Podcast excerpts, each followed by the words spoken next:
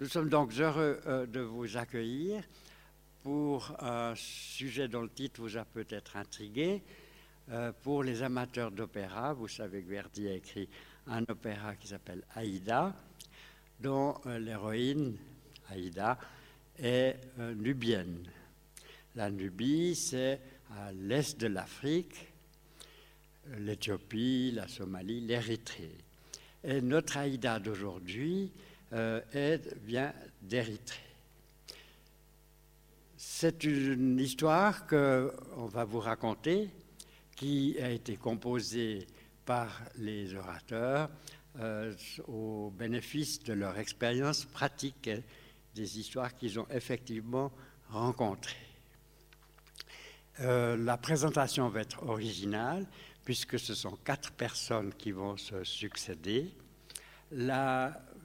sous la direction de Minson Nguyen, qui est professeur aux universités de Lausanne et de Neuchâtel, avocat, et qui, depuis longtemps, s'intéresse tout particulièrement aux droits des étrangers. Il a constitué, au fur et à mesure des années, une équipe de collaborateurs et ce sont trois de ses collaborateurs qui vont l'assister aujourd'hui, euh, Madame Martine Dang, Madame Semsia Etemi et Monsieur Mathieu Corba. Deux d'entre eux sont avocats et s'occupent aussi dans leur pratique de, des péripéties que doivent subir euh, les personnes étrangères qui arrivent en Suisse. Je suis heureux d'accueillir une équipe aujourd'hui et je les prie de monter sur scène pour nous présenter.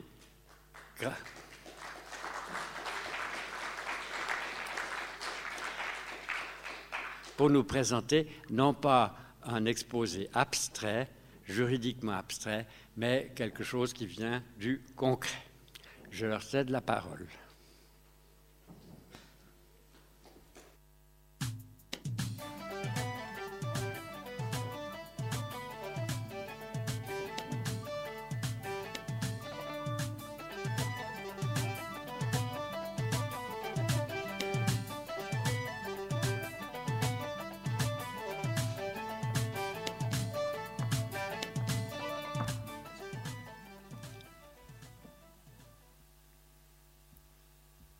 Une érythréenne née en l'an 2000 prend la décision de quitter son pays d'origine car euh, elle a vraiment peur de devoir euh, prochainement rejoindre euh, la si terrible et redoutée armée. Elle s'enfuit en Éthiopie. Elle a le projet de rejoindre la Suisse pour y demander l'asile. Car sa sœur aînée y a obtenu la protection en 2015. Une personne lui prodigue quelques conseils. Bon, voilà, tu vas bientôt quitter l'Éthiopie pour euh, te rendre euh, en Suisse. Je connais les Helvètes. Lorsqu'ils t'interrogeront, dis-leur que tu es Aïda.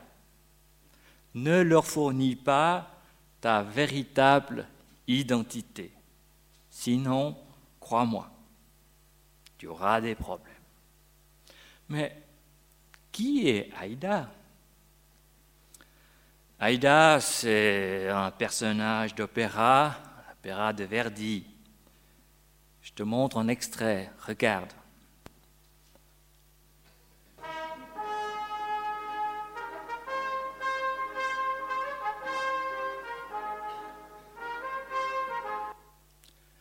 Et puis, au XXe siècle, un certain Elton John en a fait une comédie musicale avec Aïda. Alors je te montre aussi, pour que tu saches un peu qui c'est Aïda. Regarde.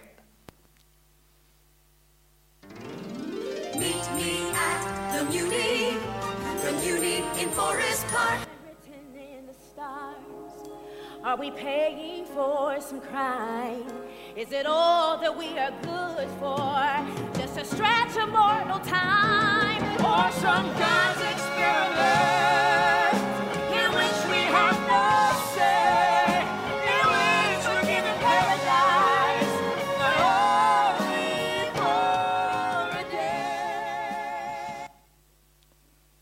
Tu vois maintenant qui c'est Aïda. Tu leur diras que ta mère euh, a des origines euh, éthiopiennes, qu'elle et ton père euh, adorent les opéras de Verdi et la musique d'Elton John, et qu'ils t'ont nommé Aïda. Tu as compris J'ai compris. Mais il y a plein de questions qui me tourmentent. Quelles sont les lois les plus importantes en droit d'asile en Suisse? Et puis, comment est-ce que je pourrais rejoindre ce pays? Quelles seront euh, les principales euh, questions qui se poseront durant ma procédure d'asile. Puis, quelles sont mes chances d'obtenir euh, gain de cause? Ne t'inquiète pas. Je connais un spécialiste. C'est un avocat, maître Mathieu Corbat. Écoute attentivement ce qu'il va raconter. እዘን በዓልፋና ካን እምበር ተተዋሒለን ተተመሽጠን ተተሓኒነን ክዕብዳና ኢለን ወይ ጉ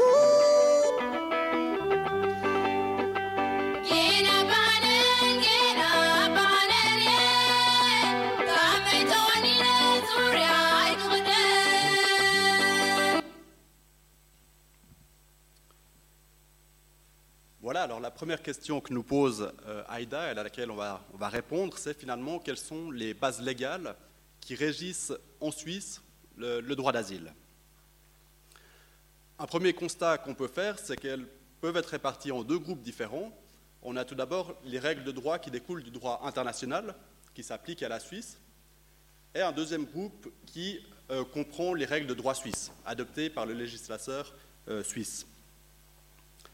Au niveau du droit international, l'instrument le plus important est la Convention relative au statut des réfugiés, qui a été adoptée en 1951 et qui réglemente, on le verra, euh, notamment la question du réfugié, la notion de réfugié. Un autre instrument extrêmement important, c'est la Convention de sauvegarde des droits de l'homme et des libertés fondamentales, autrement dit la CEDH, la Convention européenne des droits de l'homme. Et puis un troisième instrument de droit international, de droit de l'Union européenne cette fois-ci, c'est le règlement Dublin III, qui réglemente, euh, qui, qui détermine quel est l'État compétent au sein de l'Europe pour traiter une demande d'asile. Et à côté de ces instruments de droit international, on a bien sûr du droit suisse, avec en premier lieu la Constitution fédérale, et surtout la loi sur l'asile, qui est l'instrument principal au plan interne pour ce qui est du droit d'asile, et une multitude euh, d'ordonnances qui règlent les détails. Alors pourquoi euh, dresser cette liste? Eh bien, parce qu'elle nous permet tout d'abord de voir qu'il y a une multitude euh, de bases légales.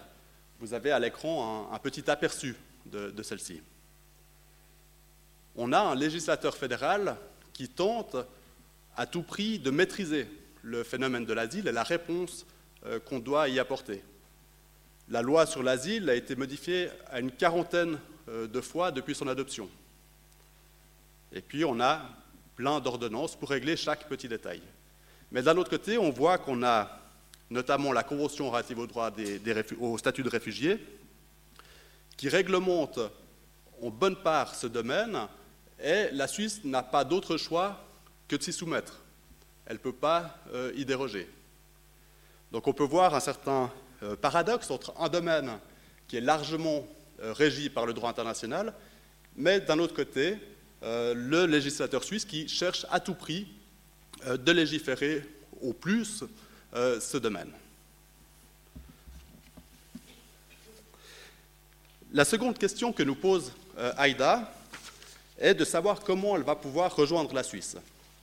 Alors il y a des, vols euh, quotidiens euh, depuis l'Éthiopie jusqu'à la Suisse qui sont sûrs, euh, qui sont relativement économiques, mais on le sait, la plupart des migrants, des demandeurs d'asile qui souhaitent rejoindre la Suisse sont contraints d'entamer un périple beaucoup plus dangereux, de passer notamment par la mer, la mer Méditerranée.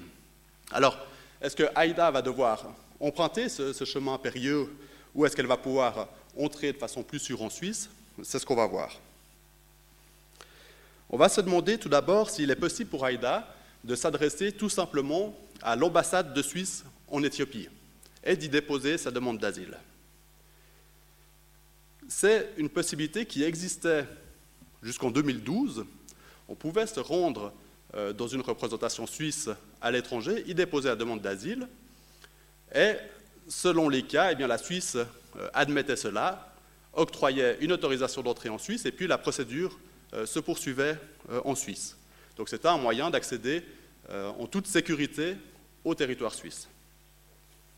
Cette possibilité a été abrogée en 2012, et on a dorénavant un article 19 alinéa 2 de la loi sur l'Asie qui prévoit expressément que toute personne qui souhaite demander l'asile en Suisse doit se trouver à sa frontière ou sur son territoire.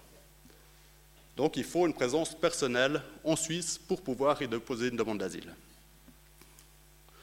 Donc malheureusement, on doit répondre à Aïda qu'elle ne pourra pas euh, déposer sa demande d'asile dans l'ambassade de Suisse euh, en Éthiopie. Est-ce qu'il existe un autre moyen? Alors éventuellement avec ce qu'on appelle le visa humanitaire. Le principe commun à la quasi-totalité de tous les visas est que pour l'obtenir, il faut démontrer que l'on quittera le territoire suisse à l'issue de la durée de validité du visa. Donc on le voit bien, une personne qui demande un visa et qui dit je veux venir en Suisse pour y demander l'asile, eh bien, euh, cette condition n'est pas remplie. Mais il existe justement ce visa humanitaire qui constitue une exception en ce sens qu'il n'y a pas besoin de démontrer le départ de Suisse à l'issue de sa, durée de validité. Mais pour l'obtenir, ce visa humanitaire, il faut démontrer l'existence de motifs euh, humanitaires, précisément, c'est-à-dire démontrer que sa vie ou son intégrité physique est directement, sérieusement et concrètement euh, menacée.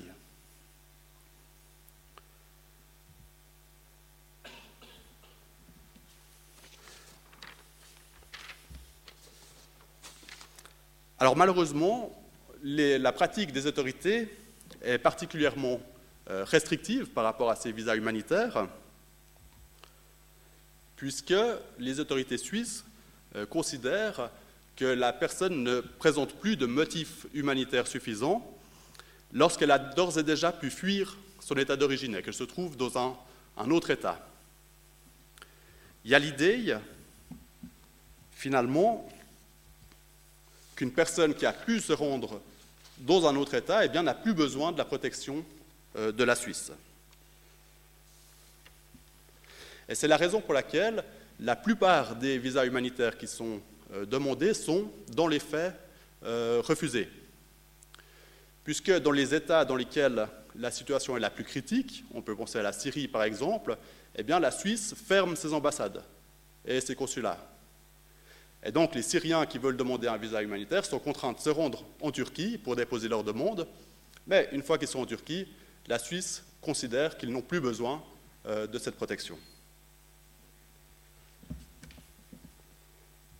Et puis on a une volonté, donc cette, cette interprétation restrictive est due au fait finalement que les autorités ne veulent pas remplacer par le biais du visa humanitaire la suppression de la possibilité de déposer une demande d'asile dans les ambassades.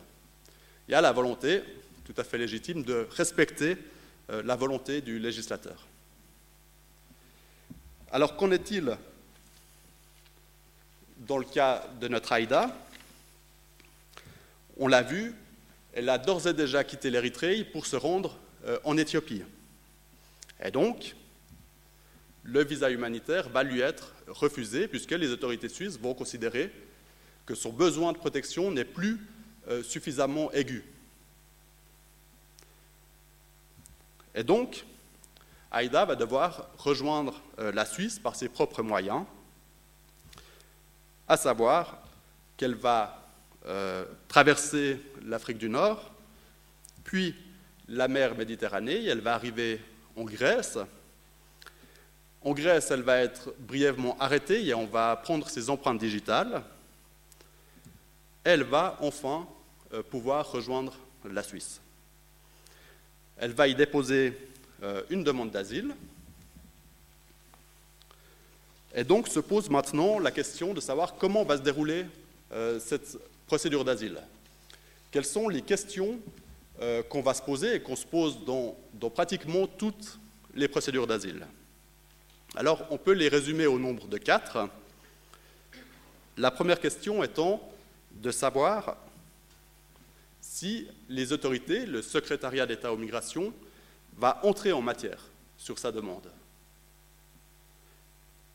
Si tel est le cas, l'autorité va se demander si Aïda est une réfugiée. Et en cas de réponse positive à cette question, on va se demander si l'asile doit lui être octroyé. Et enfin, si l'autorité décide de ne pas entrer en matière sur sa demande d'asile ou de lui refuser l'octroi de l'asile, on va se demander s'il y a des obstacles qui impliquent de renoncer à son éloignement. Alors on va voir ces quatre étapes euh, d'un peu plus près, avec tout d'abord celle de l'entrée en matière ou de la non-entrée en matière sur la demande d'asile. Le siège de la matière est à l'article 31A de la loi sur l'asile, qui prévoit différents motifs, différentes circonstances dans lesquelles on ne doit pas entrer en matière sur la demande d'asile. C'est-à-dire qu'on doit, euh, l'autorité euh, doit euh, renoncer même à examiner, à traiter la demande d'asile.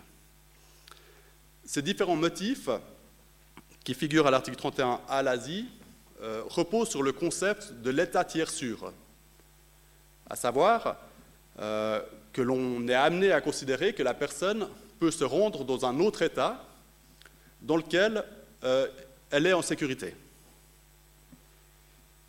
Et puis, l'un de ces motifs figure à la lettre B et concerne le règlement Dublin 3. Si on lit, il y est, il y est euh, stipulé qu'on n'entre pas en matière sur une demande d'asile lorsque la personne concernée peut se rendre dans un État tiers compétent en vertu d'un accord international pour mener la procédure d'asile et de renvoi. Ça fait référence au règlement Dublin 3 qui, comme je le disais, euh, définit un seul et unique État au sein de l'espace Dublin, c'est-à-dire de l'Union européenne, de la Suisse, de la Norvège et du Liechtenstein, pour traiter une demande d'asile déposée par un ressortissant d'un État tiers il y a un seul État qui est compétent, mais il doit y en avoir un. Et puis, quel est cet État compétent? Eh bien, on le détermine grâce aux critères qui sont prévus euh, dans ce règlement euh, Dublin 3. Et donc, on applique ces critères et ça nous définit quel est l'État compétent. Si la Suisse euh, s'aperçoit que ce n'est pas elle, eh bien, elle peut transférer l'intéressé à destination de cet État. On appelle ça un transfert Dublin. Mais il est important de souligner que la Suisse peut toujours, euh, sans motivation euh, particulière, renoncer à un transfert Dublin et décider euh, souverainement de traiter la demande d'asile, combien même euh, elle n'est pas compétente. C'est ce qu'on appelle la clause de souveraineté.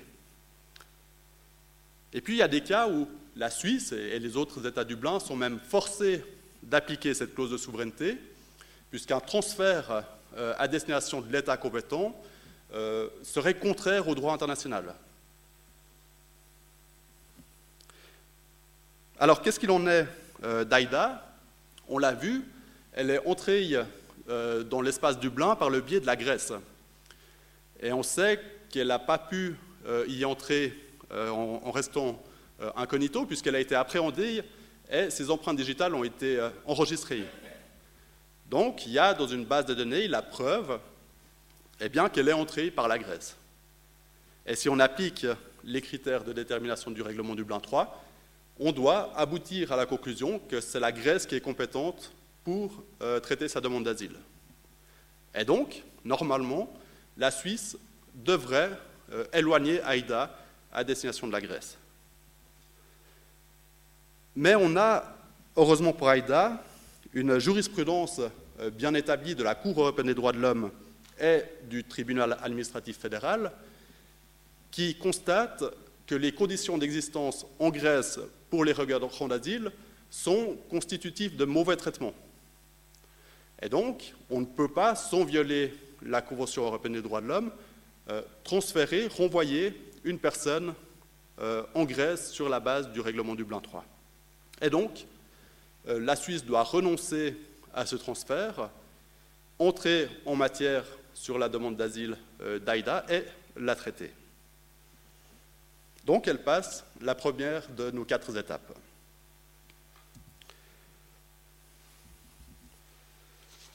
La deuxième donc, euh, consiste à se demander si la qualité de réfugié doit être reconnue euh, à Aïda. La qualité de réfugié est réglementée par la Convention de Genève euh, relative au statut de réfugié. Cette convention définit, donne une définition du réfugié et accorde ou oblige les États partis, dont la Suisse, à accorder un certain nombre de droits aux personnes reconnues comme réfugiés. On a également au plan interne l'article 3 de la loi sur l'asile qui reprend cette définition.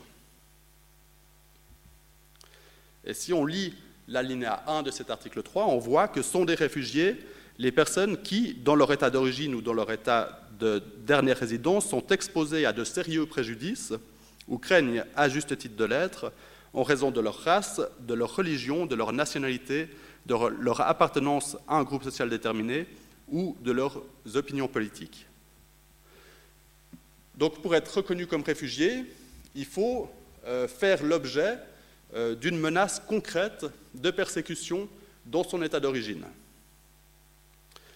Qu'est-ce que c'est une persécution? Eh bien, c'est un préjudice d'une euh, gravité, d'une grande gravité. C'est un préjudice, euh, c'est un, risque d'être atteint dans sa vie, dans sa liberté ou son intégrité corporelle. Donc on doit avoir affaire à des atteintes graves. Et en plus de ça, ces atteintes doivent être motivées euh, pour l'une des raisons euh, énumérées. À savoir, il faut qu'on craigne d'être persécuté en raison de sa race, euh, de sa religion, etc. Donc ça veut dire qu'un risque d'atteinte particulièrement dangereux ou élevé qui n'est pas dû à l'antimotif n'est pas une persécution et n'engendre donc pas la reconnaissance du statut de réfugié. Quelqu'un qui, par exemple, euh, vole quelque chose dans son état d'origine, est, exposé à se voir couper la main en guise de, sanction, on a une atteinte euh, particulièrement grave, mais qui n'est pas due à sa religion ou à ses opinions politiques, par exemple. Donc, on ne le reconnaîtra pas comme réfugié. À l'inverse, quelqu'un qui subit euh, des tracasseries, même quotidiennes, en raison de son appartenance ethnique, par exemple, ne sera pas non plus euh, considéré comme réfugié, puisque euh, les attentes qu'il redoute ne sont pas euh, suffisamment graves.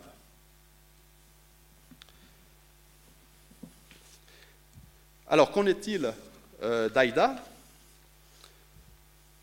On le sait, elle a quitté illégalement l'Érythrée parce qu'elle craignait d'être incorporée à brève échéance dans l'armée.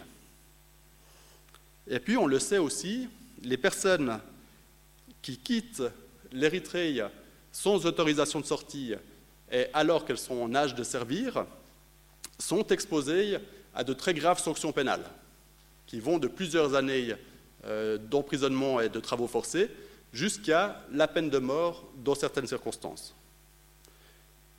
Et ces sanctions sont aussi graves parce que les personnes qui quittent illégalement euh, l'Érythrée sont considérées euh, comme des opposants politiques, des opposants au régime euh, en place.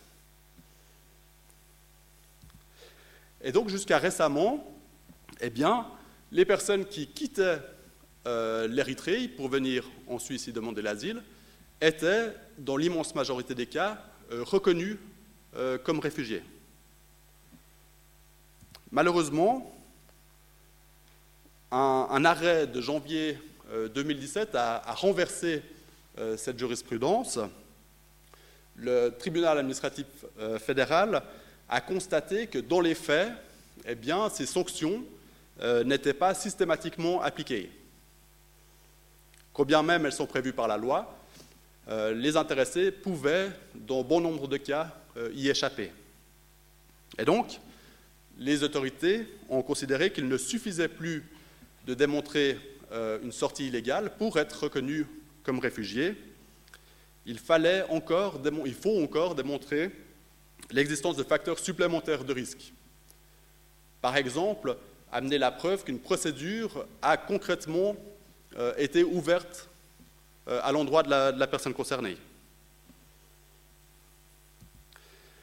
Donc Aïda, si sa demande d'asile avait été euh, traitée en 2016 par exemple, aurait certainement été reconnue comme réfugiée, mais aujourd'hui, ça n'est plus le cas, et très vraisemblablement, elle ne sera pas reconnue comme étant une réfugiée.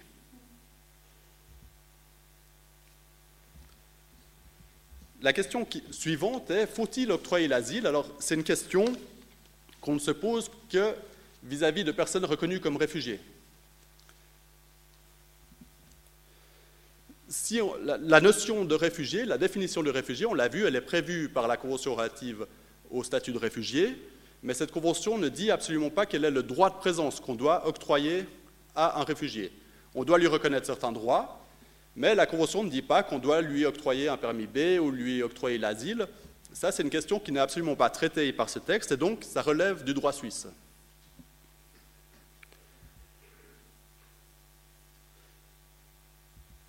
En l'occurrence, le droit suisse prévoit qu'en principe, un réfugié est bien émis au bénéfice de l'asile, ce qui implique qu'un permis B, une autorisation de séjour, lui est octroyé. C'est le principe qui connaît deux exceptions, qui sont la situation dans laquelle la personne est considérée comme indigne euh, de l'asile en raison de comportements euh, qu'elle aurait euh, adoptés, ou la situation dans laquelle et c'est ce qu'on appelle les motifs subjectifs survenus après la fuite, donc les situations dans lesquelles la personne n'est devenue réfugiée que parce qu'elle a quitté son état d'origine ou qu'en raison de comportements qu'elle a adoptés par la suite, après la fuite. Donc si on était en 2015, on l'a vu, Aïda serait reconnue comme réfugiée, mais elle n'aurait acquis ce statut qu'en raison de son départ de son état d'origine, donc d'une situation qu'elle a créée elle-même, et donc on lui aurait refusé euh, l'asile. Elle serait une réfugiée exclue de l'asile. Elle aurait eu un permis F, une admission provisoire. En l'occurrence, on est en 2020, et donc Aïda n'est pas reconnue comme réfugiée. On ne se pose même pas la question de savoir si on doit lui octroyer l'asile. La réponse est négative.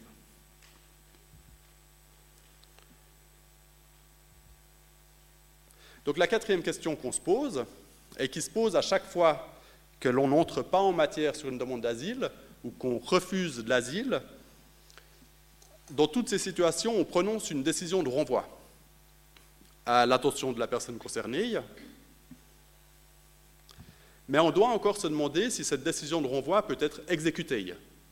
Est-ce que concrètement, on peut éloigner la personne euh, à destination de son État d'origine notamment? Et cette question, on y répond sur la base de l'article 83 de la loi sur les étrangers et l'intégration, qui nous dit que le secrétariat d'État aux migrations ne peut exécuter une décision de renvoi, c'est-à-dire procéder à l'éloignement d'une personne, que si l'exécution de ce renvoi est à la fois licite, exigible et possible. L'exécution d'un renvoi est licite lorsqu'il ne contrevient pas au droit international. L'exécution d'un renvoi est exigible lorsqu'il ne met pas concrètement euh, l'existence de la personne concernée euh, en danger. Et puis, euh, l'exécution d'un renvoi est possible lorsque l'intéressé et ou les autorités suisses peuvent concrètement procéder au renvoi de la personne concernée. S'il existe l'un de ces trois obstacles à l'exécution du renvoi, eh bien, on renonce à l'exécution du renvoi et on octroie un permis F, une admission provisoire, euh, à la personne concernée.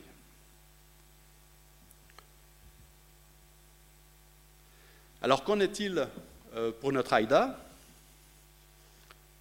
Est-ce que le SEM va devoir constater l'existence d'obstacles à l'exécution du renvoi? A priori, d'après les informations qu'on a euh, à notre disposition, eh bien, aucun élément ne tendrait à dire que l'exécution de son renvoi serait contraire au droit international. On n'a notamment pas d'éléments euh, qui nous permettraient de démontrer qu'elle risquerait d'y subir des mauvais traitements ou de la torture en cas de renvoi en Érythrée. Donc son renvoi, a priori, est licite. A priori, on n'a aucun élément qui nous permet euh, de soutenir que l'exécution de son renvoi la mettrait concrètement euh, en danger, mettrait concrètement en danger son existence. Donc, a priori, l'exécution de son renvoi euh, est exigible. Et puis, enfin, l'exécution de son renvoi est certainement possible. Elle pourrait, sur une base volontaire, retourner dans son état d'origine. Peut-être que les autorités suisses euh, auraient de la peine à exécuter son renvoi forcé, mais elles-mêmes euh, pourraient regagner euh, l'Érythrée, et donc ça suffit pour dire que l'exécution de son renvoi est malheureusement possible. Donc la procédure d'asile d'Aïda risque de mal finir, en ce sens que Combien même il sera entré en, matière sur sa demande d'asile, sa qualité de réfugié sera certainement niée. Par conséquent, l'asile lui sera refusé. Par conséquent, une décision de renvoi sera prononcée. Et puis, l'exécution de cette mesure de renvoi sera euh, certainement prononcée.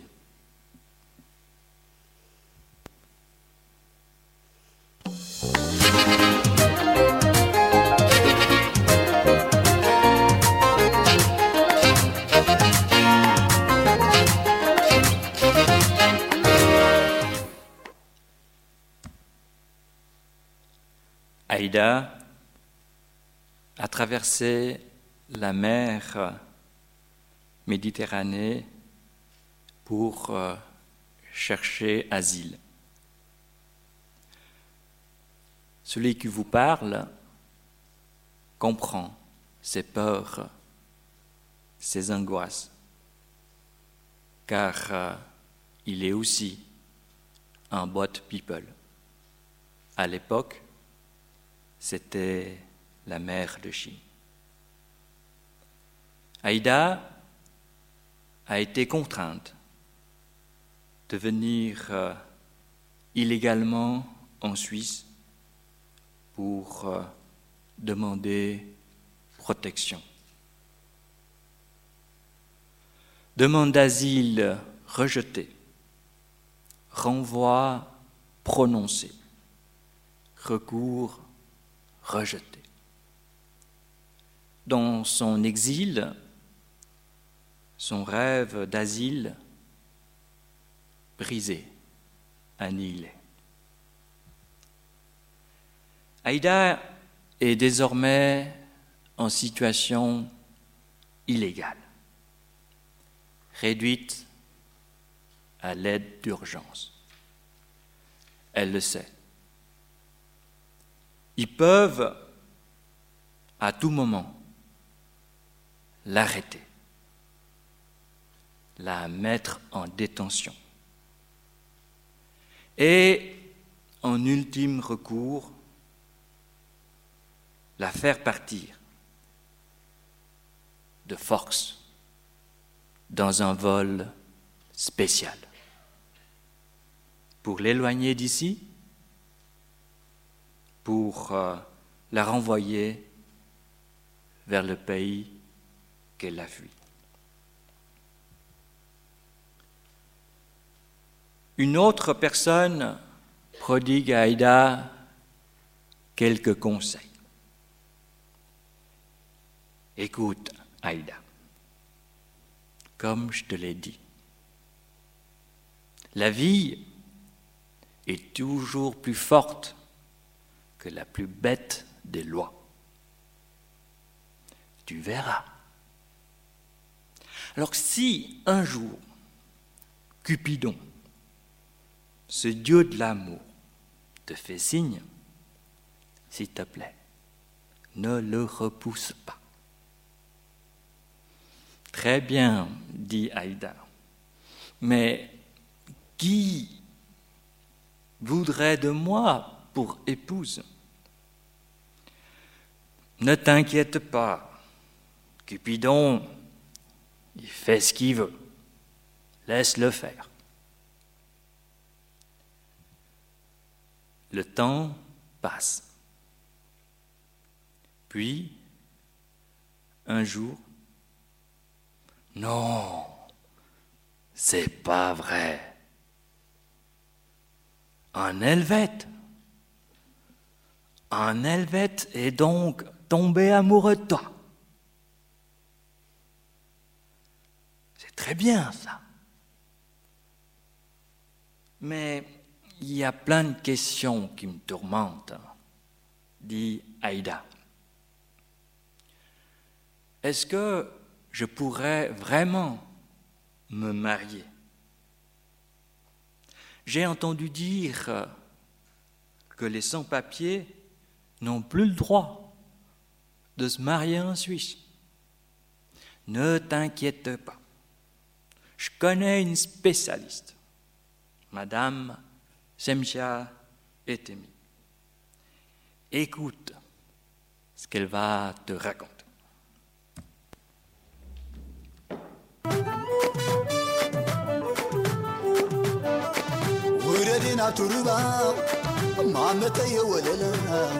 ውረድን ኣብ ትሩባ ማመተየ ወለለ ውረድን ኣብ ተዓየ ዓነት ክጽበአ እየ ንጽንን ኣብ ትሻኻ ሒዝክየ እንተነሓና ጠስመና ኸብዓገ ፍታቢትና Aïda se trouve donc en situation irrégulière ou illégale en Suisse. Tout d'abord, comment peut-on définir ce statut La notion de personne en situation illégale désigne généralement une personne étrangère qui réside en Suisse avec l'intention d'y rester pour une durée non prévisible tout en étant dépourvue d'un euh, droit de présence, soit parce qu'elle ne l'a jamais eu, ou alors parce qu'elle l'a perdu. On appelle ces personnes également les sans-papiers, les clandestins ou les migrants illégaux, avec les connotations péjoratives, voire criminalisantes que ces notions impliquent. Dans cette situation, Aïda se trouve au cœur d'un paradoxe juridique. Un paradoxe juridique qui oppose le droit international des droits de l'homme et le droit interne des migrations. Du point de vue du droit des migrations, Aïda est illégale en Suisse. Elle est en principe contrainte de quitter le pays et la Suisse peut la renvoyer. D'un autre côté, malgré son statut, Aïda reste titulaire des droits de l'homme. Selon la Cour européenne des droits de l'homme, une personne étrangère bénéficie en principe de la protection de la Convention européenne des droits de l'homme, donc la CEDH, dès qu'elle se trouve physiquement sur le territoire d'un État parti, indépendamment du fait qu'elle y soit entrée légalement ou non. Donc si Aïda n'est pas en droit de séjourner euh, en Suisse et qu'elle est en infraction avec le droit interne euh, des migrations, elle n'est pas dépourvue de droits pour autant. Alors quels sont les droits euh, garantis par la CEDH dont pourrait se prévaloir Aïda? Plus particulièrement, Aïda peut-elle invoquer le droit au mariage? Le droit au mariage est un droit fondamental qui est ancré à l'article 12 de la Convention européenne des droits de l'homme et à l'article 14 de notre Constitution fédérale. Il appartient en principe à toute personne physique, quelle que soit sa nationalité ou sa religion, pour autant qu'elle soit majeure. Il s'agit d'un droit de l'homme euh, et non d'un droit du citoyen, ce qui implique qu'une personne qui réside illégalement en Suisse peut également invoquer ce droit, comme Aïda. La liberté de se marier ou non comporte le droit de choisir librement son conjoint, même lorsqu'il s'agit d'une personne étrangère et même lorsqu'il s'agit d'un sans-papier. Nous avons donc ici, sur la partie supérieure de la slide, les règles de droit international et de droit constitutionnel qui protègent Aïda et notre compatriote dans leur volonté de se marier. Ces règles protectrices doivent être mises en parallèle avec les règles de droit civil suisse qui limitent euh, le droit au mariage des personnes étrangères dans le but de lutter contre les mariages de complaisance ou les mariages abusifs, soit ceux qui sont contractés non pas euh, pour former une véritable communauté conjugale, mais pour contourner les règles sur l'immigration. Et précisément pour lutter contre les mariages abusifs, le 1er janvier 2011 est entré en vigueur l'article 98 alinéa 4 du Code civil. Cette disposition prévoit que pour pouvoir se marier en Suisse, les fiancés qui ne sont pas citoyens suisses doivent établir la légalité de leur séjour en Suisse au cours de la procédure préparatoire de mariage. On le comprend tout de suite, cette disposition érige la légalité du séjour en Suisse comme condition sine qua non pour accéder au mariage. La volonté du couple de fonder une communauté conjugale importe peu. Ce qui compte, c'est la preuve de la légalité du séjour de la personne étrangère. Autrement dit, pas de papier, pas de mariage. L'article 98 alinéa 4, on le voit, n'accorde pas de marge de manœuvre à l'officier euh, d'état civil. Euh, dès lors qu'il constate l'irrégularité euh, du séjour, l'officier ne peut que déclarer la demande d'ouverture de la procédure de mariage irrecevable. Dans notre cas en particulier, en raison de son statut illégal et de l'article 98 alinéa 4, Aïda ne peut pas se marier en Suisse. Du coup, comment fait-on? On a d'un côté une règle de droit international et de droit constitutionnel qui protège Aïda dans son droit de se marier, et de l'autre, une disposition de droit civil suisse qui le lui interdit.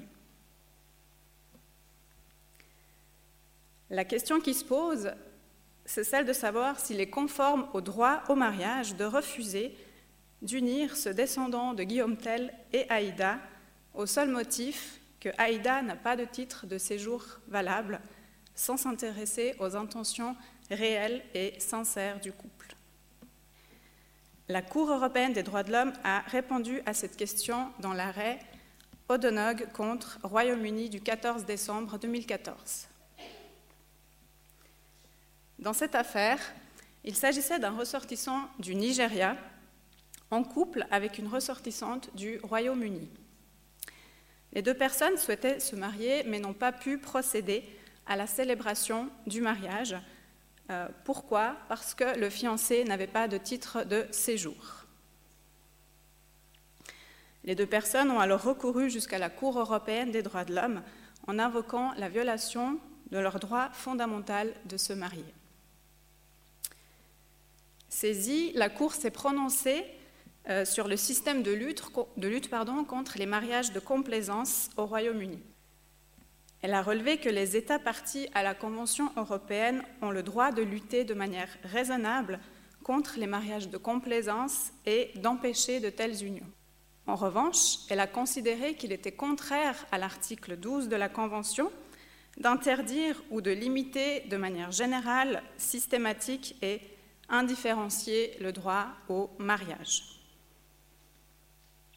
En particulier, une telle interdiction ou une telle limitation qui est dirigée à l'encontre d'une catégorie de personnes déterminées, comme les sans-papiers ici, sans examiner euh, les circonstances particulières du cas d'espèce, est contraire à l'article 12 CEDH. Pourquoi c'est contraire à l'article 12 Parce qu'une telle pratique revient, dans les faits, à présumer que la personne étrangère sans papier ne peut avoir qu'une volonté viciée de se marier. Elle présume que la personne étrangère sans papier ne se marie jamais par amour et qu'elle se marie toujours dans le but de régulariser sa situation. En ce sens, elle porte atteinte à la substance même du droit de se marier. Comment dès lors concilier l'article 98 alinéa 4 du Code civil et l'article 12 CEDH est-ce qu'il est possible de régler ce problème de manière conforme au droit international? Le tribunal fédéral, cette fois, a dû répondre à cette question. Il a considéré que dans la mesure où l'officier d'état civil euh, ne peut pas célébrer le mariage d'une personne sans papier, cette personne doit pouvoir demander à l'autorité de police des étrangers de régulariser temporairement sa situation pour concrétiser son projet de mariage en Suisse. Les autorités de police des étrangers sont tenues de lui délivrer un titre de séjour en vue du mariage pour autant que deux conditions soient remplies. La première de ces conditions euh, est qu'il n'y ait pas d'indice concret de mariage de complaisance. Démasquer les intentions réelles des fiancés d'un mariage de complaisance n'est pas chose aisée. Le plus souvent, les, autorités vont se fonder sur un faisceau d'indices. Elles vont généralement se baser sur la grande différence d'âge entre les fiancés, euh, la difficulté de communiquer dans une langue commune, une méconnaissance réciproque à l'intérieur du couple, un mariage contracté alors qu'une procédure de renvoi est en cours, etc. Donc pour remplir cette première condition, les couples ont tout intérêt à afficher une relation aussi conventionnelle que possible pour échapper au soupçon de vouloir conclure une union de complaisance. La deuxième condition pour pouvoir obtenir un titre de séjour en vue du mariage euh, réside dans le fait qu'il doit apparaître clairement que l'intéressé remplira les conditions d'une admission en Suisse après son union. Cela signifie que pour être autorisé à se marier, euh, il faut démontrer qu'après le mariage seront remplies les conditions relatives au regroupement familial et qu'il n'y aura pas de motif de révocation, euh, par exemple pas de condamnation pénale, pas de dépendance durable à l'aide sociale ou encore pas d'atteinte ni de mise en danger grave à la sécurité et l'ordre public en Suisse. Si ces deux conditions sont remplies, Aïda peut rester en Suisse et voir sa situation régularisée euh, temporairement le temps d'organiser la procédure de mariage.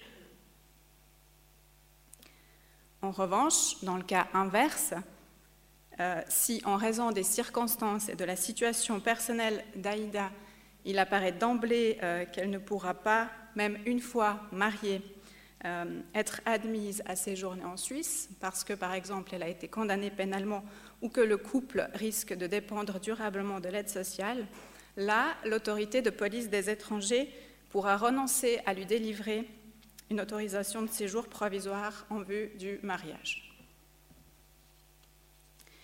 L'idée, c'est qu'il n'y a pas de raison de lui octroyer le droit de prolonger son séjour pour s'y marier, alors qu'elle ne pourra de toute façon pas, euh, par la suite, y vivre avec son conjoint. Alors, au-delà de toutes ces considérations juridiques, que répondre à Aïda lorsqu'elle nous demande si elle peut se marier en Suisse? Notre réponse tiendra en quatre points. D'abord, euh, Aïda et son fiancé devront demander, à l'officier d'état civil l'ouverture d'une procédure de mariage. L'officier d'état civil devra ensuite accorder un délai à Aïda pour qu'elle puisse démontrer la légalité de son séjour en Suisse. Aïda devra ensuite demander à l'autorité compétente en matière de police des étrangers de lui délivrer un titre de séjour en vue de son mariage et dite autorité sera tenue de lui délivrer euh, ce titre, donc le permis L, euh, s'il n'y a pas d'indice concret de mariage de complaisance et qu'il y a un droit à une autorisation de séjour une fois le mariage conclu. Une fois le titre de séjour délivré par l'autorité euh, en matière de police des étrangers, l'officier d'état civil euh, pourra alors poursuivre la procédure de mariage tout en respectant l'article 98 alinéa 4 du Code civil. Une fois mariée, Aïda pourra demander le titre de séjour auquel cette union lui donne droit, soit le permis B. C'est de cette manière que la love story administrative pourra se terminer et que Aïda pourra régulariser sa situation en Suisse.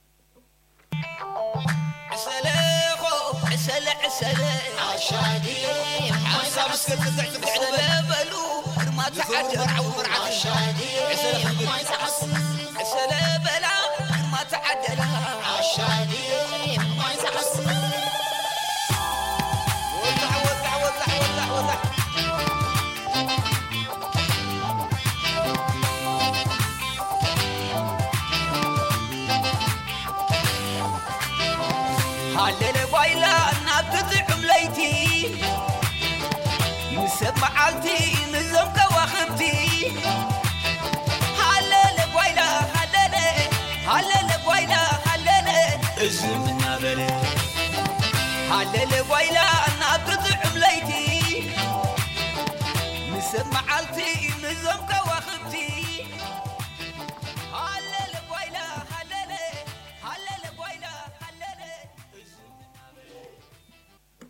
Les histoires d'A, les histoires d'A, les histoires d'amour finissent mal, les histoires d'amour finissent mal en général. C'est ainsi que chantait les Rita Mitsuko. Ma pauvre Aïda, ton histoire d'A finit mal. Ton homme rouge à croix blanche s'est fait la malle. Désespérée. Aïda va chercher de l'aide auprès d'une amie. Ouais, j'ai vraiment peur pour toi, Aïda. J'entends déjà les autorités dire le but de votre séjour en tant que femme mariée est désormais atteint à la suite du départ de votre époux. Cher Aïda, je crains fortement que tous ces mécanismes de renvoi vont à nouveau s'abattre sur toi. Mais c'est l'autre qui est parti, dit Aïda. Et pourquoi est-ce que c'est moi qui risque de perdre mon permis? Il y a plein de questions qui me tourmentent. Qu'est-ce que je vais devenir? Est-ce que je pourrais quand même préserver mon droit de séjour? Ne t'inquiète pas. Je connais une spécialiste, une avocate. C'est maître Martine Dang. Écoute ce qu'elle va te raconter.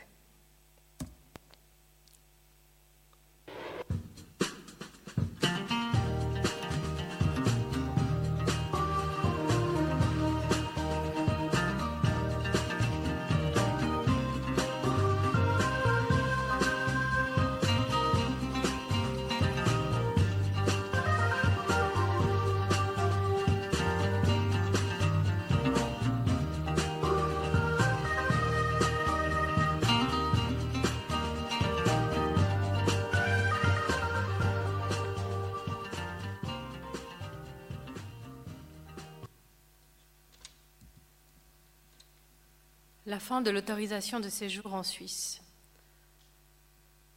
L'autorisation de séjour en Suisse peut prendre fin pour plusieurs raisons. Une personne déclare son départ de Suisse. Elle obtient une autorisation de séjour dans un autre canton à l'échéance de son autorisation de séjour ou parce qu'elle s'est vue prononcer une expulsion pénale. L'autorité peut aussi décider de la révoquer si elle découvre que la personne a fait des fausses déclarations pour obtenir son permis de séjour, si elle fait l'objet de condamnations pénales, si elle attente à la sécurité et à l'ordre public, si elle bénéficie des prestations de l'aide sociale, ou si elle ne respecte pas les conditions dont la décision est assortie.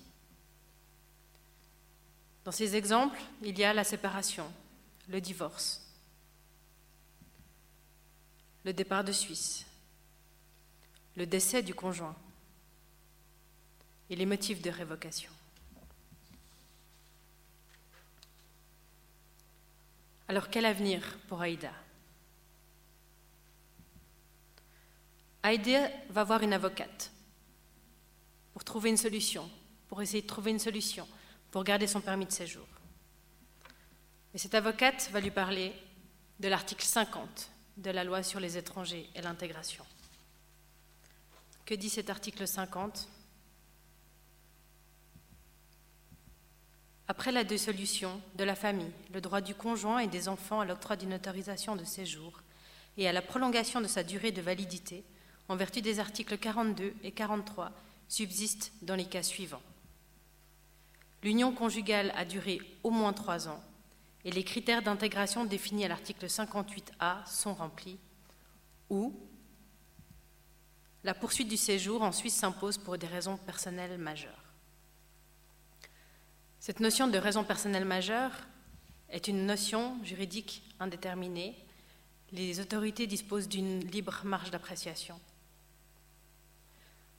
L'article 50, alinéa 2, donne des exemples. Dans quelle situation peut-on se trouver avec des raisons personnelles majeures?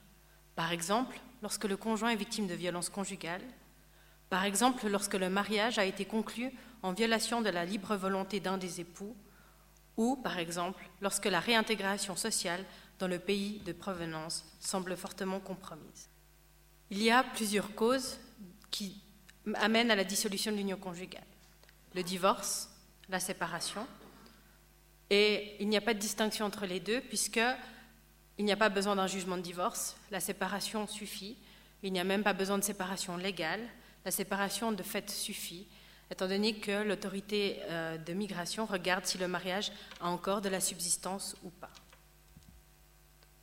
Et puis l'autre cas de figure, c'est le décès du conjoint suisse ou permissé. Comme on l'a vu, il y a deux conditions qui ne sont pas cumulatives. La première, il faut avoir eu trois ans d'union conjugale et une intégration qu'on dit réussie. Le but, c'est d'empêcher des cas de rigueur. La deuxième condition, si il n'y a pas eu trois ans d'union conjugale, c'est s'il existe des raisons personnelles majeures. Le but est de protéger les personnes pour éviter qu'elles doivent rester mariées, par exemple, alors qu'elles sont victimes de violences conjugales. Alors, trois ans d'union conjugale, c'est trois ans, pas un jour de moins. Trois ans suffisent, pas besoin de trois ans et un jour. Petite subtilité, la vie conjugale à l'étranger ne compte pas. Un couple qui aurait vécu pendant des années à l'étranger, avec un conjoint suisse et un conjoint étranger, qui déciderait de revenir en Suisse par la suite, toutes les années passées à l'étranger en union conjugale ne comptent pas. Il faut que la communauté conjugale soit effectivement vécue. Dans les cas de séparation, on tient compte des moments où le couple vit en communauté conjugale effective. Et par exemple, si une personne, euh, si un couple se sépare, divorce et se remarie, ça va faire partir une nouvelle, euh, une nouvelle période de trois ans. Et cela pour éviter une discrimination entre les gens qui se remarieraient avec la même personne ou les gens qui se remarieraient avec une personne différente. L'intégration réussie, c'est une condition de maîtrise de la langue, du lieu de résidence. C'est le niveau A1 au minimum à l'oral. Il faut des liens personnels en Suisse, il faut une situation professionnelle et financière en Suisse. Elle n'a pas besoin d'être spécialement euh, qualifiée, il suffit qu'elle soit stable. Et il faut euh, aussi euh, que la personne ait eu un bon comportement en Suisse et n'ait pas eu, euh, fait l'objet de condamnation pénale. Dans ce cadre, on tient quand même compte des empêchements qui pourraient euh, euh, rendre plus difficile l'apprentissage d'une langue à une personne ou à son intégration économique. On pense à une situation familiale contraignante ou à une maladie. Alors s'agissant d'Aïda, Aïda ne remplit pas la condition des trois ans de vie commune. Leur vie commune et leur mariage en Suisse n'a pas duré trois ans. Son intégration en Suisse, elle est réussie. Elle a un travail qui est stable depuis plusieurs années. Elle est indépendante financièrement. Elle ne dépend pas des prestations de l'aide sociale. Malheureusement, ces deux conditions sont cumulatives. Donc Aïda ne peut pas avoir son autorisation de séjour prolongée ou renouvelée en vertu de la lettre A. Il faudra donc regarder la lettre B, savoir si Aïda remplit les conditions de raisons, personnelles majeures. Ces raisons personnelles majeures, on a vu qu'elles avaient été mises en exemple par le législateur dans la loi. Le décès du conjoint, l'existence de violences conjugales, une réintégration sociale dans le pays de provenance fortement compromise, un mariage conclu en violation de la libre volonté de l'un des époux, et la présence d'enfants communs.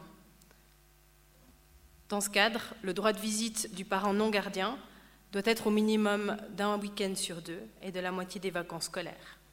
Il faut aussi l'existence d'un lien affectif et économique. Si on reprend ces éléments un par un, si le conjoint était un conjoint suisse ou permissé, le décès amène une présomption qui peut être renversée, mais une présomption qu'il existe des motifs personnels majeurs. Dans les autres cas, si le conjoint était permis B, par exemple, il y a une libre appréciation des autorités au sujet de savoir s'il s'agit de raisons personnelles majeures. Pourquoi cette distinction? Tout simplement parce que les conjoints de ressortissants suisses ou de permissés ont droit à une autorisation de séjour et à sa prolongation, contrairement aux conjoints de permis B. Les violences conjugales. Toute violence conjugale ne constitue pas un motif personnel majeur.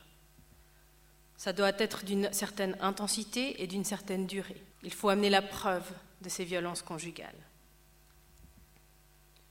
Cette preuve peut être donnée par des procédures pénales ou civiles, par des rapports médicaux, par des rapports de police. La personnalité de l'étranger doit être menacée du fait de la vie commune et la poursuite de l'union conjugale ne peut être raisonnablement exigée d'elle pour que cela constitue des motifs personnels Quant à la réintégration, elle doit être gravement compromise. Un exemple, une femme divorcée avec un enfant qui ne pourrait pas retourner dans son pays d'origine parce que le pays d'origine n'accepte pas les femmes seules avec des enfants. Ou alors, dans son pays d'origine, une femme serait discriminée parce qu'elle est divorcée et parce que le divorce n'est pas admis. Par exemple, euh, elle ne pourrait pas travailler, elle ne pourrait pas trouver un logement, elle ne pourrait pas se remarier. Quant au mariage forcé, c'est évidemment une protection des victimes. Il suffit de l'absence de libre consentement de l'un des deux. Le mariage forcé peut être contracté suite à des menaces, à un chantage émotionnel ou d'autres actes humiliants ou de contrôle. Dans les cas les plus graves, le mariage forcé est conclu suite à des violences physiques, sexuelles et psychiques, des enlèvements, des séquestrations. Il ne faut pas confondre le mariage forcé avec le mariage arrangé, car en principe le mariage arrangé est fait avec le libre consentement des époux. Et les enfants communs Le droit de visite, comme je l'ai dit, c'est un week-end sur deux et la moitié des vacances scolaires, au minimum pour le parent non gardien. Il faut aussi une relation effective, une relation affective, pour contrebalancer avec une relation financière. Il faut le paiement d'une pension alimentaire, étant précisé que l'autorité migratoire va regarder si un juge, notamment, a fixé une pension alimentaire ou si le parent non gardien n'a peut-être pas les moyens d'en payer une. Il faut également que la personne ait eu un comportement irréprochable. La jurisprudence a un tout petit peu euh, relativisé cela en disant qu'une condamnation pénale de peu d'importance et de peu de gravité pouvait être admise. Concernant Aïda, alors, son époux n'est pas décédé, elle n'a pas été victime, elle n'a pas fait un mariage forcé, et le couple n'a pas eu d'enfant. Alors peut-être que nous pouvons aider Aïda en plaidant sa réintégration dans son pays d'origine qui serait fortement compromis. Est-ce que la réintégration d'Aïda sera fortement compromise? Aïda est bien intégrée en Suisse. Mais ça ne suffit pas. Il faut que son intégration soit telle que sa réintégration dans son pays d'origine serait rendue quasiment impossible. Aïda est une femme divorcée et seule. Mais cela ne rendra pas son retour impossible. Un long séjour en Suisse ne suffit pas. Et ce n'est pas le cas d'Aïda, car on peut exécuter son renvoi, il n'y a pas d'impossibilité d'ordre juridique à exécuter son retour. Quel est l'avenir pour Aïda alors? Moi, je ne peux que conseiller à Aïda d'aller voir une bonne avocate et d'essayer de plaider que son intégration, sa réintégration dans son pays d'origine sera fortement compromise. Et peut-être, peut-être qu'Aïda là aura une chance de pouvoir rester en Suisse. Mesdames euh, et messieurs, chers euh, amis, Aïda peut-elle euh, préserver son permis de séjour? Nous le souhaitons toutes et tous pour elle, car elle le mérite vraiment. Toujours est-il que depuis quelques jours, nous n'avons plus aucune nouvelle d'elle. Si un jour vous croisez Aïda, s'il vous plaît, dites-lui que nous pensons beaucoup à elle et que nous souhaiterions qu'elle puisse préserver son permis B, puis après obtenir le permis C, puis le document rouge à croix blanche. Si un jour vous croisez Aïda, s'il vous plaît, dites-lui que ce qui lui arrive depuis son arrivée en Helvétie dépasse la limite du supportable. Et que vous, chacun, chacune, là où vous êtes, allez faire quelque chose pour qu'Aïda et d'autres personnes comme elle puissent avoir les mêmes rêves qu'un descendant, qu'une descendante de Guillaume Tell. Nous vous en remercions infiniment.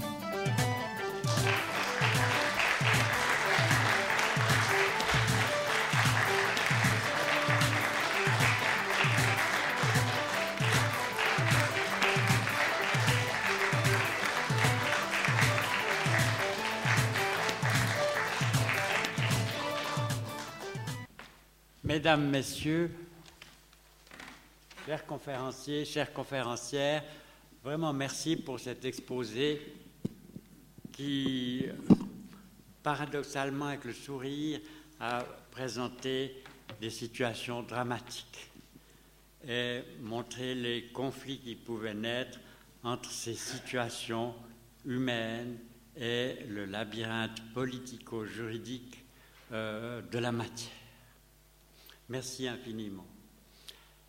Je m'adresse au public. A-t-il des questions à poser? Oui. Merci pour votre présence et présence bienveillante. J'ai une question qui est peut-être un peu générale, mais je suis toujours étonné par l'hypocrisie des États. Faire porter le chapeau à l'Italie, la Grèce ou l'Espagne, ça me paraît quelque chose d'assez difficile et on sent que les lois des États européens du centre se protègent quand même passablement euh, de l'arrivée, certes difficile à gérer, de migrants. Qu'est-ce que vous pensez de ces lois qui sont quand même assez dures? Alors effectivement, euh, ce règlement Dublin euh, version 1, 2 ou 3 qui est actuellement appliquée, euh, fait porter un bien plus lourd entre guillemets, fardeau aux, États qui, ont des, frontières extérieures à l'Union européenne. Euh, il y a eu des tentatives et puis des espoirs de changer ça au, fur et à mesure que les, règlements se sont euh, succédés, mais c'est vrai que le problème reste, euh, entier. Alors avec des, petits correctifs via justement les, obligations qui découlent des, droits de l'homme, typiquement l'interdiction, ou disons la, une présomption euh, qui veut que le- les conditions d'existence en Grèce euh, sont euh, contraires à la, à Convention européenne des droits de l'homme. Voilà, mais c'est vrai qu'il faut, euh, pour qu'un État ne puisse plus transférer euh, à destination d'un autre État, il faut que la situation soit absolument dramatique, comme, euh, en Grèce. Si elle est semi-dramatique, comme en Italie, finalement les, transferts sont toujours exécutés. Donc c'est vrai, ouais. ouais. Après, c'est aussi, alors c'est un peu facile peut-être de dire c'est le règlement Dublin, il est comme ça, il, est mal fait. Il faut quand même peut-être se souvenir que chaque État a la possibilité finalement de renoncer à, exécuter ces, ces transferts, sans invoquer de, raison. L'Allemagne l'a fait euh, durant un certain temps euh, vis-à-vis des, ressortissants euh, syriens. Donc c'est vrai que c'est un problème dans le règlement Dublin, mais aussi sûrement un problème dans la volonté plus générale des États de, partager, euh, entre guillemets, ce fardeau. ouais. Une autre question? Merci beaucoup parce que c'est aussi beau qu'on peur. Euh, la fin, elle reste, on reste sur le suspense, enfin, qu'est-ce qu'elle va devenir? Mais moi, j'ai une question qui concerne la marge d'appréciation. Vous avez parlé des lois, dispositions européennes, dispositions fédérales, mais qu'est-ce qu'il en est de l'appréciation au plan cantonal? Et euh, au fond, je pose cette question aussi parce qu'on vient d'attendre, euh, entendre euh, en fin de semaine dernière, comme quoi le canton de Genève avait régularisé 2000 illégaux sans papier. Alors, qu'est-ce qu'il en est? Juste pour donner un petit lueur d'espoir quand même.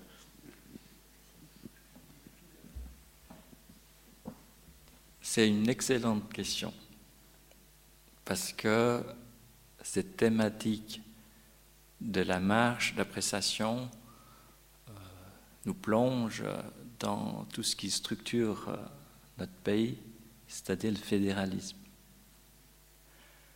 Et donc, euh, s'agissant du droit des personnes étrangères, en particulier du droit qui régit les personnes qui viennent des États dits tiers, c'est-à-dire en dehors de l'Union européenne, l'ALE, à peu près 30%, les cantons ont une très grande marge d'appréciation. Pour la simple raison que pour les autres, c'est-à-dire les Européens, il y a l'accord sur la libre circulation des personnes. Qui dit accord sur la libre circulation des personnes dit des droits. Et qui dit droit dit euh, pas de pouvoir euh, d'appréciation de l'autorité. Lorsqu'il s'agit des personnes qui viennent des États tiers, il n'y a pas de droit, il n'y a qu'une possibilité, d'où euh, une marge d'appréciation. Et s'agissant des sans-papiers, des personnes en situation irrégulière, la marge d'appréciation des autorités cantonales est un élément très, très important. Mais il ne faut pas oublier que même si le canton il est favorable, la décision de régularisation devra trouver la bénédiction du secrétariat d'État en migration. Et il se trouve que le secrétariat d'État en migration, par le biais de la procédure d'approbation, a aussi sa marge d'appréciation. Donc, euh, quand on veut gérer ces cas de régularisation de sans-papiers, il faut tenir compte de ce double paramètre de liberté d'appréciation d'un côté des autorités cantonales, de l'autre côté des autorités fédérales. L'opération Papyrus, c'est une magnifique opération qui a permis de régulariser de nombreuses personnes. Et ce résultat est le fruit d'une collaboration. D'abord au sein du canton de Genève entre les autorités, les syndicats, qui sont les acteurs euh, essentiels, et également les milieux de défense des personnes étrangères. Mais également une collaboration entre les autorités cantonales et les autorités fédérales, ici le secrétariat d'État aux migrations. Il y a eu de nombreuses discussions entre le canton et le SEM pour définir de façon euh, plus claire, le plus prévisible possible les critères. Et c'est comme ça qu'ils euh, ont réussi à monter cette opération. Chez nous, en Pays de Vaud, on n'a pas encore pu lancer cette opération. De tradition, le canton de Vaud est plutôt un champion en matière de régularisation euh, des personnes issues du droit d'asile. Et le canton de Vaud a énormément obtenu euh, les admissions provisoires. Ce n'est pas les B, mais c'est les F. Hein. Et c'était à l'époque euh, des, des, 523, et avant les 523, il y a presque 2000 personnes qui ont pu être régularisées, mais via l'admission provisoire. À ce jour, dans le canton de Vaud, il n'y a pas encore suffisamment de consensus politique pour que l'on puisse lancer une opération comparable à Papyrus. Il faudrait peut-être en parler à M. Lebas.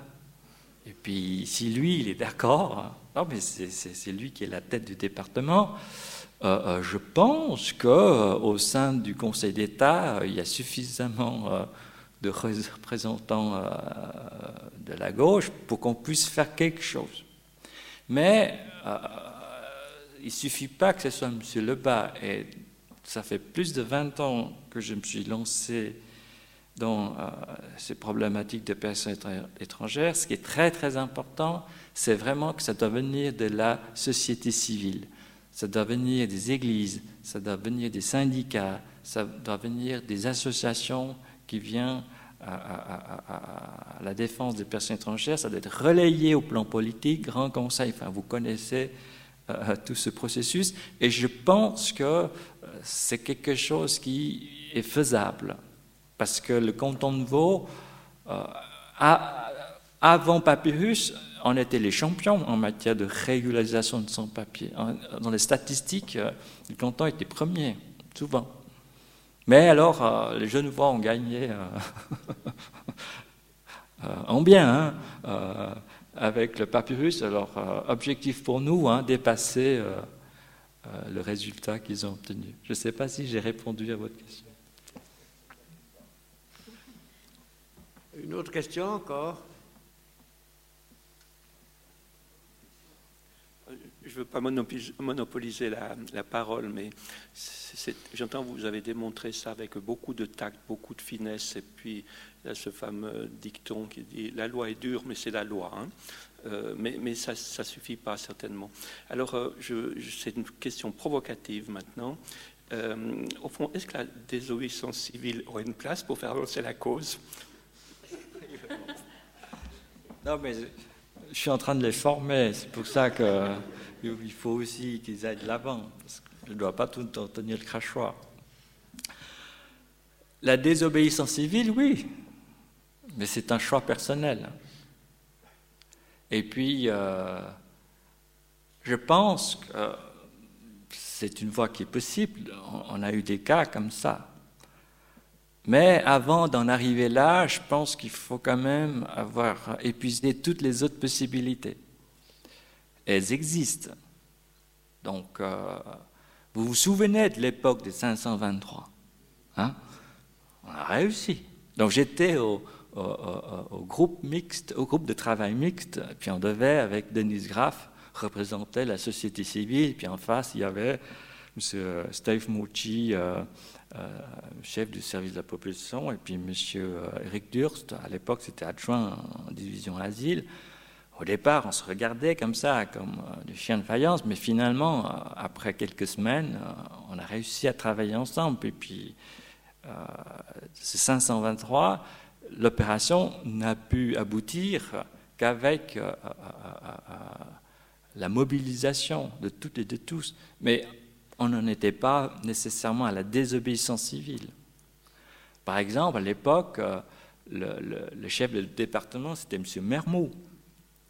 Et on se dit, mais comment on va y arriver? Puis finalement, de façon rétrospective, je dis, mais en fait, c'est la meilleure chose qui nous soit arrivée.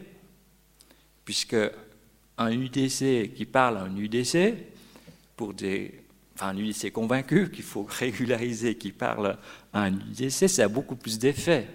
Et effectivement, euh, il a été un des acteurs clés. Et donc, euh, oui, désobéissance civile, à un moment donné, euh, il faut en arriver là, mais on est quand même dans un état de droit, on paye de veau, puis on essaye quand même, à mon avis, de faire le tout pour épuiser toutes les, tous les instruments.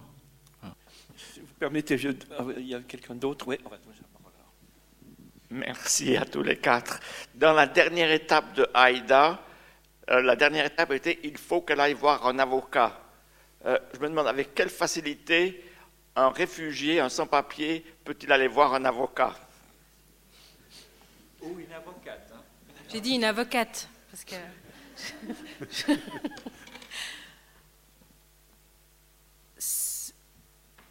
C'est vrai que financièrement, pour un sans-papier, pour une personne illégale, c'est compliqué d'aller voir des conseils juridiques qui demandent de payer une consultation juridique.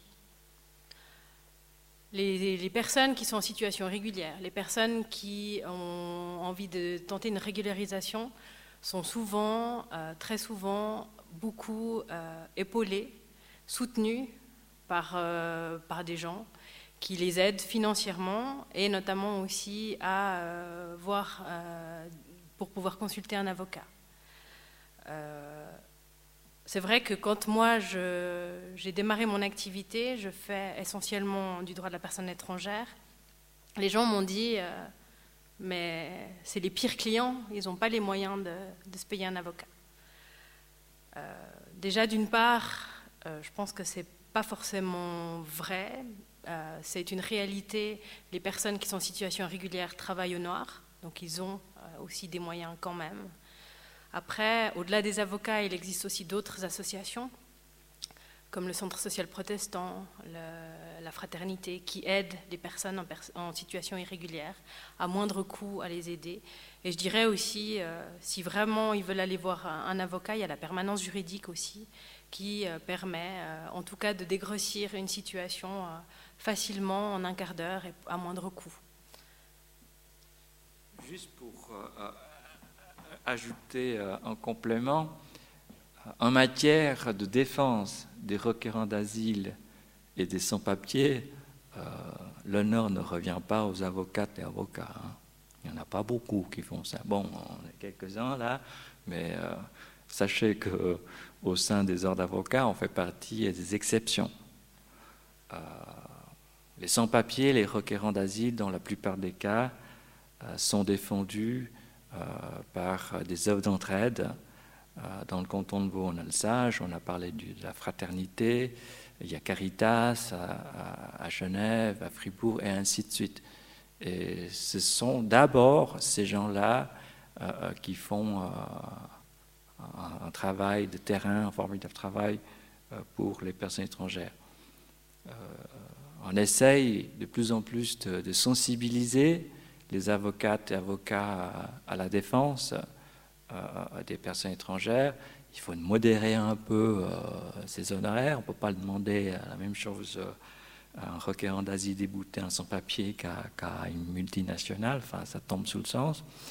Et puis, euh, je me souviens aussi que quand il y a des grandes opérations, à l'époque des 523, on, a quand même